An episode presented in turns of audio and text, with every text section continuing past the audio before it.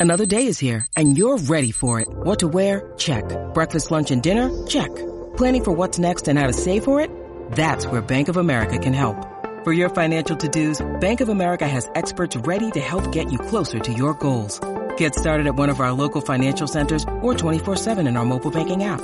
Find a location near you at bankofamerica.com slash talk to us. What would you like the power to do?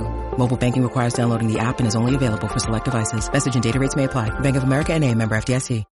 When you need mealtime inspiration, it's worth shopping Kroger, where you'll find over 30,000 mouthwatering choices that excite your inner foodie. And no matter what tasty choice you make, you'll enjoy our everyday low prices, plus extra ways to save, like digital coupons worth over $600 each week. You can also save up to $1 off per gallon at the pump with fuel points. More savings and more inspiring flavors make shopping Kroger worth it every time. Kroger, fresh for everyone. Fuel restrictions apply.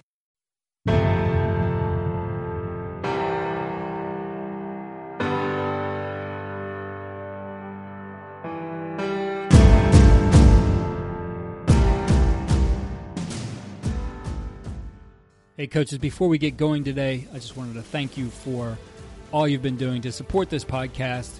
And we have an incredible lineup coming up here. We have just about every major college conference represented. We have a ton of FBS coaches, Division two coaches, Division three coaches, some great high school football coaches coming on the podcast to share with you and help you grow professionally during this time. I really appreciate all of you asking your questions on Twitter. Please follow me at Coach K. Grabowski for our daily updates on our guests and your opportunity to ask questions. We will read them on the show and attribute those to you. So please contribute to the show as much as you can. On the podcast today, we have one of the countries, in, in, at least at the FCS level, leading offensive coordinator in terms of yards and scoring. And for me, it's somebody I'm excited. I met back when he was at my alma mater as the offensive coordinator.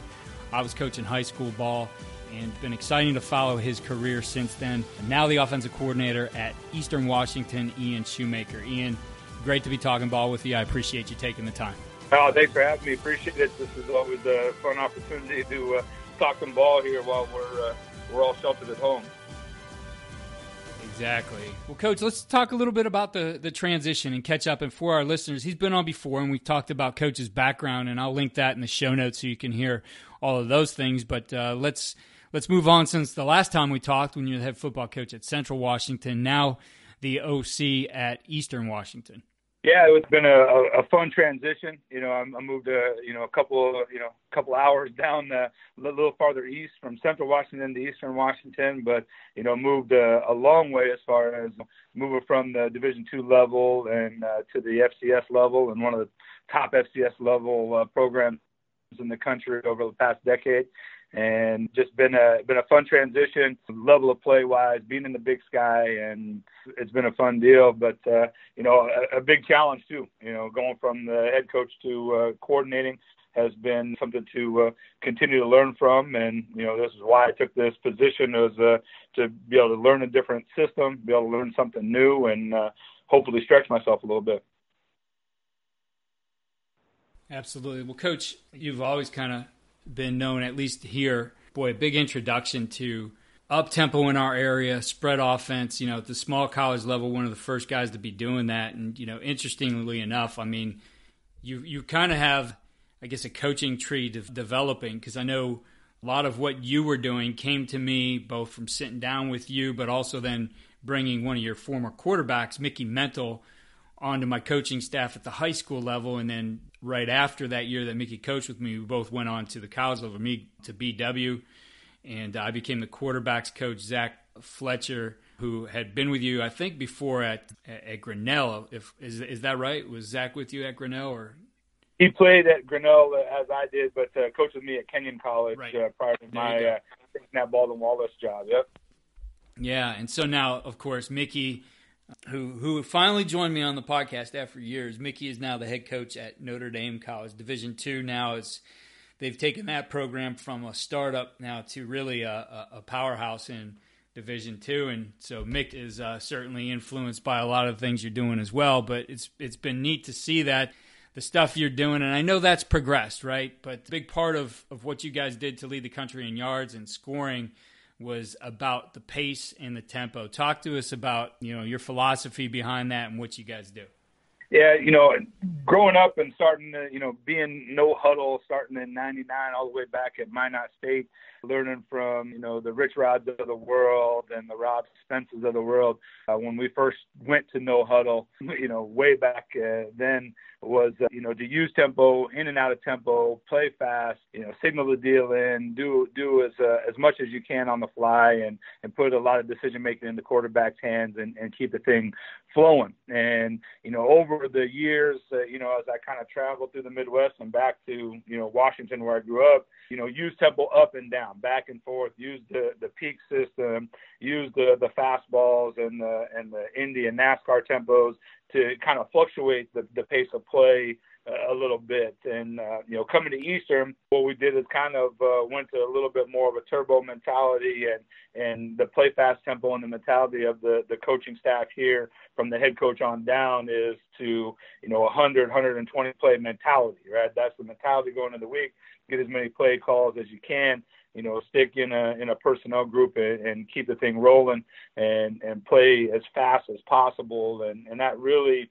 was something new for me. It, it was something that, you know, like I said, we fluctuated between personnel groups, fluctuated between tempos, fluctuated between calls and and and and thoughts, you know, within each drive. And, and here it's more about, you know, playing as fast as possible. So kind of sticking in those personnel groups and, and playing as fast as possible. And, you know, it was fun to kind of see how uh, fast you can play, and and the kids are still asking for more and and still asking to play faster. And was probably the biggest challenge for me as a play caller calling a new system uh, with a new play calls and new terminology and the whole deal was how do I do that and and still call it fast? I'm you know essentially learning the plays as we go or learning the system as we go uh, throughout the season. Yeah, definitely. Ian, with that, there is number one, there is a limit to how fast you can go. And so that is, I mean, I did a study years ago just watching games in, in between the operations of the officials, right? So you have nine to 11 seconds, sometimes longer, really depends on the guys doing it. And I think you can get a feel for if, if you watch different crews how they do it. But nine to 11 seconds before that ball is going to be spotted. So you have nine to 11 in your operations as well as your decision making as a coach to get it in. So that would be the the very fastest you could snap the ball is around let's say 11 or, or 12. So for you, how do you streamline that on your side to be able to go as fast as possible? Well, I think first off is having you know you know those Indy NASCAR fastball calls available on the reaction of what happens on the play prior. You know, so again, when do those fastballs really happen? When do those Indian NASCAR calls really happen? It, those usually, you know, in the flow of a play, in the flow of a drive. You know, are you positive? Are you just turn the first down over? Did you make a big play? What are the the things where you can take advantage of those play fast calls? And again, I think I can do a, a better job and continue to stretch uh, and stress that uh, as as we go forward. Uh, but I think the other thing that that changed for me this year was you know more about having kind of two calls available in my mind depending on what the possibilities were on the call that I had just made and trying to stay in that personnel group and have two calls available for hey is this going to a second and medium or is this going to a you know third second and long situation or is this going to be a fastball NASCAR type of call following the play that I just called. Uh, so again, preparing those, watching less of the game and preparing more calls ahead of time. So kind of having three thoughts out there possibly as as you go. Now, you know, the the hard part is when you get, you know, something that's not in the flow of the game, a big negative, a, a sack or a minus yardage play that that really falls outside of the the line in your mind that you were already working on, right? So again, how many lines can you have rolling? How many thoughts can you have uh, ahead? Can you have three plays ready to go instead of just one play ready to go for that that next snap? So, coach, from there, then it's okay. It's about the the different things you do to get the plays in, right? And so, as I got into studying tempo, it was always about putting a stopwatch on things. And as an example, right, you know, looking at things like one word calls, like the the picture boards, multiple signalers, you know, all those kinds of things, tried out all kinds of different things, even to crazy things, coach, like like the shape of the picture board, right? Like we at one point went to I think it was I think we had an octagon. Was octagon or hexagon? Hexagon. And you know, every board had six on and we'd be able to flip them around only because we we didn't want to rifle through the cards. We found that was wasting 3 or 4 seconds. So if you are somebody who, you know, at some point wants to have that that going as fast as you can, you have to study all those different kinds of things. So for you, how do you find the efficiency in that play call getting in? Well, I think you know you just have to be efficient in it, like you said, as far as having a plan, right? If the board means this, then it means that. This signaler means this, then the next signaler means this, and, and having that plan played out to where you can utilize it in the most efficient way, right? So again, I, I've done it a number of different ways, right? You know, three different guys, formation, motion, play, each position group having their own signaler to just one signaler, you know, being live, the one word play calls. And we're probably a combination of, of a lot of those things. You know, we, we have had the boards in the past to multiple signalers to Indian NASCAR signals that are different and, and trying to do that. But building that plan from the start and building those play fast mentalities into the start of what you're doing. Uh, the other thing that we do here is we signal everybody. You know, we don't uh, code anymore to the offensive line. Everybody's getting the signal, so those one-word calls, those Indy or NASCAR, those play fast calls are coming in uh, really fast to everybody. All 11 are, are seeing the signal from the sideline. So, coach, then how you use tempo, right? All kinds of theories on that beliefs, practices, and certainly more than one way to skin a cat. So, is it all go fast all the time, slow down? How? Do, what's your approach in thinking about how you're going to use the the tempo and the pace of the game? Yeah, as of right now, you know, we're we're trying to be as fast as possible. That's the the personality of Coach Best, our head coach. It's the personality of the program here at Eastern. The the mentality is let's play faster, stick in a personnel group and go as as quick as possible, make as little changes as possible. That's not to say we're not motioning or giving you different formations or anything like that. We're just trying to get that next snap or that next motion started as soon as possible. You know, in the past, like I said, I've also used the, you know, that idea of fluctuating tempo within every drive, being able to play fast, you know, use the peek system, the look system, and uh, normal tempo in every drive and, and try to take advantage of, you know, moving the tempo back and forth. Uh, I think there's still some really positive pieces about slowing the tempo down at times within the drive, using the peek system. And I think you can develop a uh, bigger advantage at times by being able to, you know, get guys playing fast and reacting to that super fast tempo. And then when you do peek or that you do run a, a dead count or something like that, you have a little bit more power in it, right? And I think you get the look that you need. You're not getting a team that's going to adjust their, you know, their front or, or adjust their shades or, or take a blitz off in the middle of a deal because they're not prepared for you to peek or look consistently, right? So again, play as fast as you can. Use that peek system when you needed it, you know, and, and slow yourself down when you need it. But be able to have that in and and built into every drive, uh, instead of having certain drives that are all peeks or certain drives that are all fast or certain drives that are all this tempo. Build it into your system to where you can use your tempo regardless of what's happening on the drive. So tempo definitely a weapon in all kinds of tools. And some time back, I, I, wrote I wrote a book exactly on that. You know, using tempo as a weapon, and and within it, I I talked about twenty different tempo tools, and and really, it's just procedures that vary in how you're going to get the call in and how long that takes and how long you want before you snap the ball and you know, it, it, one thing I had talked about for a long time, and I remember clinicking on it, was even thinking about counters to tempo and even tricks with tempo. And something cool that I saw, well, I, I can't say they originated. The first time I saw it was Alabama did it against LSU with the peek tempo, right? So what they did was, you know, they, they had them going fast or they had peeked a few times and LSU's corner was pressed up and those guys were, you know, they wanted the chalk last, so they would peek over too to get a new call and it was it was a fake peek. So they peeked they looked over, let the defense relax, that corner relax, and all of a sudden, Bama's receivers down the sideline catching the ball for a touchdown. I saw Ohio State do it in shoot, I can't remember if it was the playoff game or the Big Ten championship. It was one of those games. They did it as well. Your thoughts on just thinking about creative ways with that? I mean, that was something I really liked. Is okay, you're going to peek over with us, then you better you you better be sure that we're not running a play or faking you as well. Yeah, I think you know, and again, I've never done a fake peek as as you're terming it that way. I think it was built into the way we did our peek system. We always put a play in with every peek. I've never peeked a formation.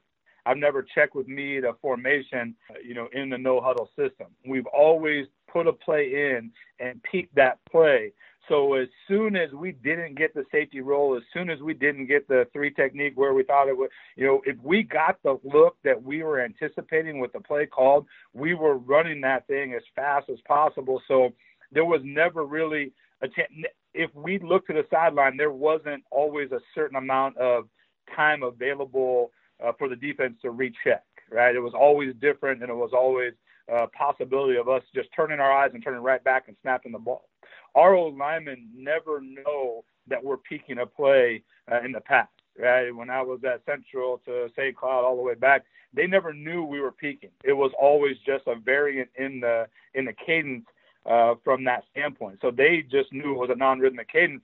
It could come right away. It could come with a pause. It could come with you know a little bit extra time. So we I think got that fake peek tempo just built in by always having a play called in. And we thought, hey, if we put a play in with this, this is an 85% run it type of call, right? I'm, I'm calling the play in a down distance in a personnel group against a defense that I think is good, right? And there's one or two things, either a front adjustment, a safety, you know, adjustment, a blitz adjustment that they could make that we'd really rather not run that play in. And, you know, we're only checking probably 15% of the time would be the goal. So anytime we peek, we're peeking and going right back to the cadence as fast as possible until you give us one of those two or three things that we didn't want to run the play into, and then that's when we would make our actual adjustment call to the peek. So I, I think you know I think the you know, the, the fake peek is great, but like I said, it was not something that we ever used because I think by having the play called in and being able to just look and run it immediately right after the look, you know, because it would come as soon as, hey, we knew that that was the look. Hey, we got an over front. We got the safety too high. We know we got exactly what we want. We were running it before the kids looked our, looked over to the sideline, you know. So again, it probably felt like a fake peek at times. Right, right. Yeah, that makes sense. Coach, moving things along, another big part of, of your offense is the decision making part. And, you know, you, you told me you think of it in terms of buckets of decision we're trying to do right now, and again, to play fast and to use these tempos and use all the different RPOs and quick game and drop back and mentalities and to, and to do it fast and to be able to compartmentalize these deals and coach fast. Because that's another thing is how are we practicing? How are we able to communicate what's happening at practice fast when we're trying to play no huddle, snap the ball fast, you know, up and down the field, against scouts, on air, whatever those things are at practice. How are we getting any coaching done? How are we trying to do that? So trying to eliminate all the different ways of of looking at plays and limit it down to just a couple of different ideas, right? So in our quick game, we have you know three or four ways to look at you know quick game concepts. In our drop back, we have three or four ways to look at drop back concepts. And then in the RPO game, from the you know zone read to the quad option to the you know the downfield RPO one or two give or throw mentality. There's only you know these three or four ways to look at RPOs as well, and building our system around those ideas and saying, hey, uh, if it doesn't fit in these buckets, a play that we put in for the week or put into the install or whatever that is, if they don't fit into one of these nine to ten buckets that I have designed for quick game, drop back, and RPO, then it doesn't really, you know, we have to decide, hey, how important is it to have something outside of that decision making process that we deemed important for our quarterback when we, you know, devised everything in the offseason. So again, I think that's was the a cool thing about coming to Eastern is learning, you know, from all these guys that have called plays here over the past, you know, 15, 20 years uh, there's pieces of everybody, you know, from the Beau Baldwin era to the, you know, the Zak Hills to the Bodie Reeders to the Troy Taylors to all these great offensive minds that have coached here. Well, guess what? There's all these great offensive plays and ideas in this offensive system that makes it really, really good. But I had to come up with a way that made sense to me, and I think that we can coach those kids fast on. And that was a you know one of the big challenges, and uh, you know kind of devise this idea of like, hey, if it doesn't fit into these pieces, into these buckets of read progressions or decision making operations, then we need to limit ourselves maybe in the number of play calls that we have available. Because I can't, you know, one high, two high, XZB to ZYF or whatever it is right? Sometimes that becomes a, a, little bit of a limiting factor on what a kid can handle when we're playing as fast as we want to play and and have as much offense as we have available to us. I, I definitely agree with you on the philosophy in that. Uh, for our listeners, I guess if you could maybe take one of those areas and just give us an illustration of exactly how that works for you. Well, quick game wise, there's a couple of ideas, right? You know, the Mike eval idea, right? Hey, here's a here's a concept, you know, that that might tear the I got five guys out and I'm going to tear the Mike with a three man side and a two man side. Hey, this concept is going to be a Mike eval, and how do I look at that? You know, when I maybe empty or move the tail back out of the backfield and add him to a side, and I can move the Mike in a two high, you know, shell. It's a very simple idea. Hey, this is Mike eval. Mike opens and runs right? I'm going to evaluate the the alley player away from where he opens and runs. And that's as, simple of an idea that that is out there probably in the quick game, but that would be one way, you know, to to to do it. And then the next one would say, you know, hey, here's a here's a uh, you know pre-snap triangle. Say I have you know three-step call mirrored on both sides, two by two, right? And I got to decide left side of the field or right side of the field. I don't have time in the quick game to to flow from one side to the other. All right, so I'm going to use my pre-snap triangle to give me a left or right side decision making. Right, old school free safety, softest corner, most tuck backer. Right, shortest throw to best matchup. Right, I mean that's everybody learned that growing up. It's a great pre-snap mentality. We just don't have a ton of two by two mirrored anymore, but that is one of our tools uh, because there are some of those things that come up that we want to use. Hey, I want to throw hitches on both sides. I want to throw fade out on both sides. I want to throw, you know, whatever it is, slants on both sides. You know, it doesn't happen a ton, but that would be a way for us to say, hey, this is a pre-snap triangle. You make your decision left or right on what you see pre-snap and go fight that side. You know what I mean? Go play that side as fast as you can with your quick game footwork. Uh, another one in a in our quick game mentality would be, uh, you know, a quick progression, what we call quick progression, which would be, you know, a lot of times using spacing ideas where, you know, we're just going to limit this thing down to one, two, three, one, two, three balls out, right? It could be a low spacing, it could be a three-man scat concept, it could be some of those different ideas. But hey, I'm going to limit this idea down to there's just three things in it right? There's just going to be one, two, three, and I'm using my quick game footwork, and I can get through three ideas. I can't get through five. All right, we're not going to sit back there and make wine, smashing grapes with our feet. We're going to try to make a decision as fast as possible, and that was, you know, kind of take you through quickly the, the quick game. Uh, we have concept individual as well, where we're three by one boundary, you know, we'll go bracket, no bracket on the boundary single, and then concept the the three man side right? And just be able to say, hey, whatever the concept is, we know how to look at that. As long as I know bracket, no bracket on the single, right? The free access, whatever you want to call it, right? We just talk bracket, no bracket on the single. I can make that decision on the first step and then be on my three step concept to the field side as soon as I get confirmation of bracket, no bracket. So, Ian, then, you know, taking this this concept out onto the field, I mean, imagine you're not necessarily going to carry every single one of those you know decision making types into the game that game plan wise you might settle on a, maybe a couple from each group or whatever it might be. But as you translate those two especially thinking about install teaching a quarterback those different buckets et cetera at a time how do you organize your install? And i guess you know as you get into the season are there any factors that go into how you might organize your practice to work it work those different decision making buckets yeah, I think you know your individual drives that a little bit. In our drops, we'll use with the footwork. You will be doing your visualizing your your decision making process. Hey, this is going to be a hitch outside. We're going hitch left side. We're going left right ball out footwork, and you're visualizing that flat defender and the pre snap triangle. Or hey, this is going to take you through one, two, three quick progression. So I'm going to go through that footwork of how do I get through one, two, three with our footwork. And as I get into my drop back game, we're going to do a, a similar piece as far as you know how do I retreat? How do I make my decision? You know, moving off of my footwork.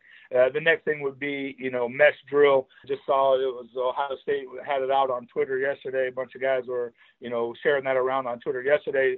Old school mesh drill. We've been doing it for, uh, you know, a, a ton of years, and it's the exact same drill you know, triple option mesh drill, but now with the RPOs and flipping the ball and throwing screens and, and giving your quarterback the opportunity to make all those RPO decisions as well. Well, that comes in that drill. Then the drop back decision making comes out of the, you know, the footwork and drop drill. And then, you know, putting your body in a position or a, you know stationary target or a read target in position to you know work on secondary triggers. So you know I think each of your individual drills kind of drive that mentality of of what you're trying to get done. We will take you know all probably nine decision making uh, you know buckets into every game but again how many plays are we going to have and then say okay hey you know i mean you know this one falls into this this week the two ball drill, another thing I picked up from you, I think when I was at the high school level, just coming out to spring ball and watching you guys practice, and then of course that that stayed a part of Baldwin Wallace offense as I was there, and you know we carried it to other places as well. How have talk to me a little bit? You know, you mentioned that you're doing that in RPO now. Talk to me about using the two ball drill with RPO.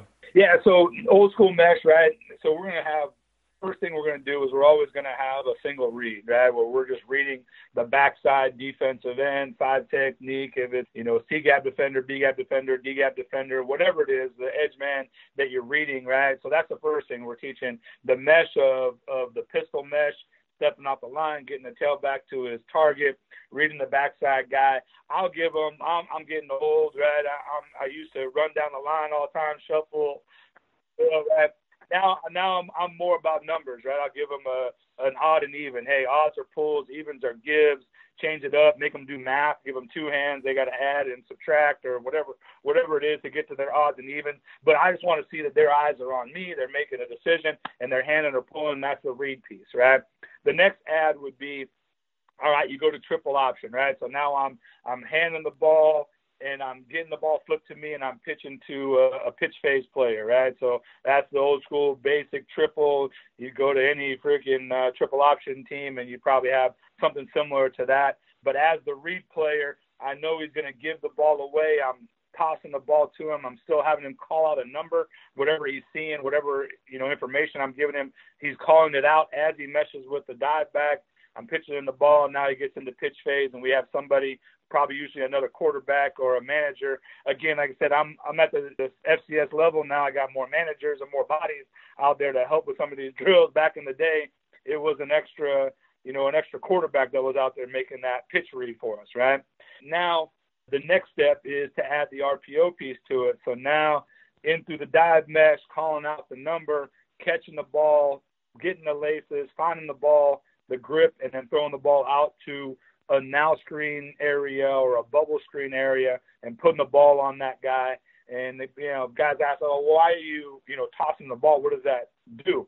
Well, that just makes them do something athletic after they made a decision, right? So I'm meshing, handing the ball away to the dive back, and now I have to catch the ball, keep the ball, do something athletic with my hands and my feet, and then find the throw, right? And find that bubble or now screen, whatever that that opportunity is out there, and and put the ball on him in an athletic movement. So it just adds another layer of athleticism to your quarterback, which in this type of system has to be. Uh, paramount, right? So again, being able to have that guy make a move and make an athletic movement after meshing, catching, make a decision, set his feet, get his hands around, and throw the ball to the, you know, to the screen.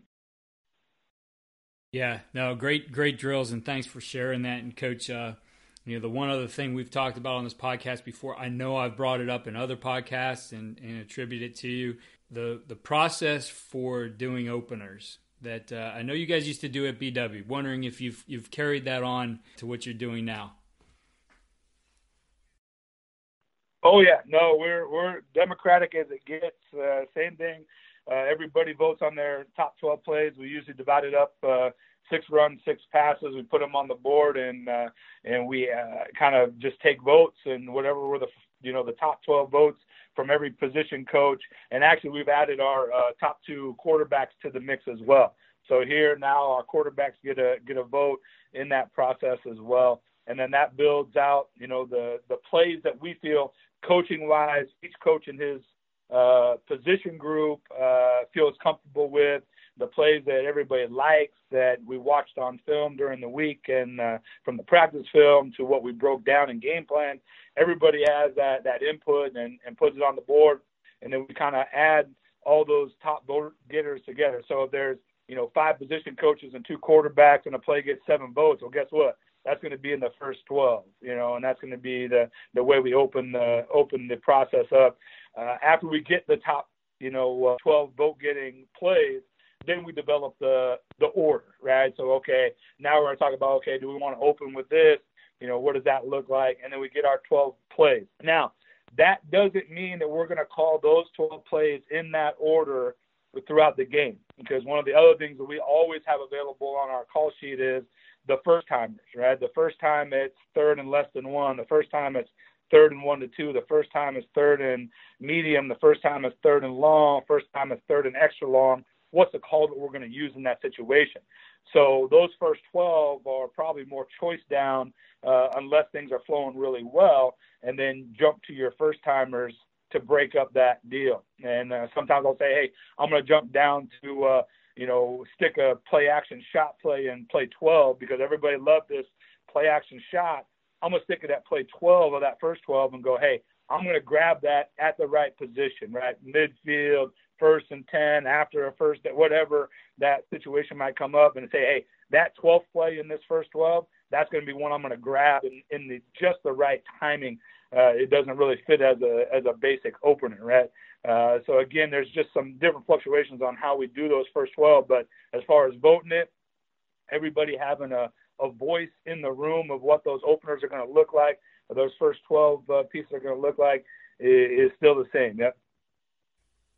Yeah, I love it. I love the process and the discussions that would come from it, and really, you know, doing it later in the week, and and uh, everybody kind of being able to give their perspective and their feedback on you know things that uh, they felt were working well or things their players struggle with. There'd be a lot of good things that would come out of that discussion to not only just figure out the openers, but solidify thought process and what what you were going to do as a as a uh, play caller. Yeah, and like I said, I think it gives you know uh, open air for that conversation to be like, hey, you know what? As a play caller, I love this play because I designed it and I thought it was going to be really good. But if two or three positions in the room, you know, aren't comfortable with it, then is that a play that we want to expose ourselves to immediately to start a game, or we want to get into a little bit more of a flow where everybody, yeah, man, everybody in the room, from the tight end coach to the running back coach to the receiver coach, all felt the same about this pass and this protection and and the whole deal. So uh, that's been really the, where you get the feedback from, and, and adding the quarterbacks into the vote uh, has helped as well. It gives them a little bit more ownership in the deal well, and I think we got better. We did that probably about game five or six. Added the quarterbacks into it, and and obviously uh, you know got going a little bit better towards the end of the year this year. Yeah, I mean, you, you never want to run into that situation where you lose your first guy, but really keeping that guy sharp just with his thought process and what, what he thinks about the game plan, but as well there's a lot that's going to come from just taking a look at what he's put down and his confidence and where he's at. No question, no question. What is he like? What's he confident with? Oh, it's plays that we've been running for five weeks versus the the new install for the week because we thought it was going to be good against this structure that we're seeing. Uh, that may not be the play that he's the most comfortable with, and he's going to give you the 12 that he's the most comfortable with going into the game, you know, into the game. Yeah, very important because we could call the plays, but they're the guys who got, got to go out there and do them. No doubt. Well, Coach, for our listeners, I just want to make sure you share the areas re- that you recruit so guys are aware of that. Yeah, I have, you know, now being at the FCS level and coordinating, I only have the uh, northeast corner here, the Spokane area uh, of the state of Washington right now. So any of those guys that have any guys up here in this area, right by uh, you know a 60 mile radius of of uh, Eastern, uh, that'll be my area as far as school coverage. Uh, but realistically, I'm recruiting all quarterbacks. So if anybody's got an arm that they think can uh, can play, you know, uh, tweet me, uh, reach out to me on Twitter or text me or whatever, uh, uh, email, however you want to get a hold of me. But uh, we are evaluating quarterbacks uh, at all times from all areas, trying to make a decision on uh, who the best guy will be for this next class. And uh, coach, what's your Twitter handle? It's at Coach Shoe E W U. So Coach S H O E E W U. Ian, I, I, appreciate you taking time. As always, it was great to catch up with you. Stay safe here as, as we go through this uh, shutdown, and but best of luck to you and the Eagles as you get back to playing ball. Appreciate it, and uh, like I said, I hope everybody's staying safe, stay smart, take care of your kids and your family. Man, this is uh, this is a crazy time, but uh, hopefully, if we do it right, we'll come out stronger on the other end. Thanks, guys.